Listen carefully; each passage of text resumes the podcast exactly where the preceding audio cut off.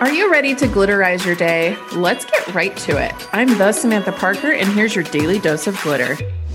Hey there, Glitter Bestie. Welcome back to The Glitter, the only daily podcast to support you on your self love journey. Okay, so you know how on Facebook it'll show you like your memories from like the past year. And at this point, we've all been on Facebook for quite some time, or at least I'm assuming you have been. I have. I was a little slow the game. I was really loving MySpace. I was like all about the HTML stuff. it was a lot of fun. It was a lot of fun to create your own space on the internet. But one of my memories on Facebook popped up of when I was featured on Now This in New York City, and they like filmed this little segment about me and my business partner at the time and our Badassery magazine. And I was watching it, and I was like, "Wow!" Like I like the girl, the girl in that video, me, isn't even recognizable from the girl that I am today. And I was like, when was this filmed? Like in my head, I'm like thinking this is 20 years ago. That's like how it feels. And I'm like, no, that's like 2018.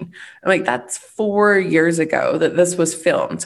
I had hot pink hair. I would say 50 pounds more, which no shame on that, right?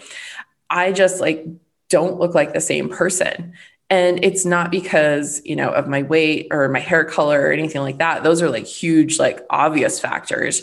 But it's just the fact that after Badassery magazine ended, I really went on a walkabout basically of my own life and what am I doing? What do I stand for? Who am I?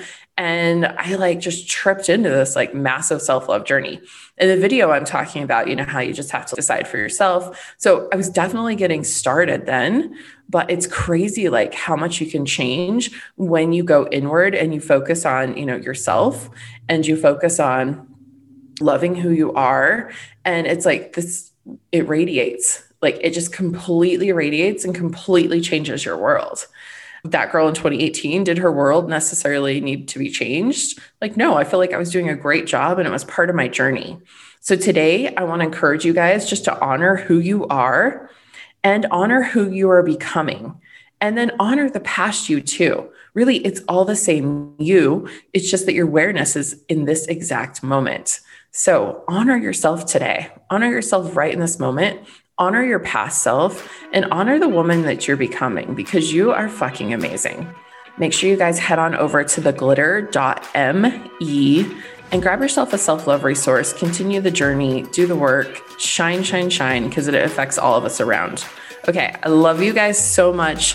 Have a magical day.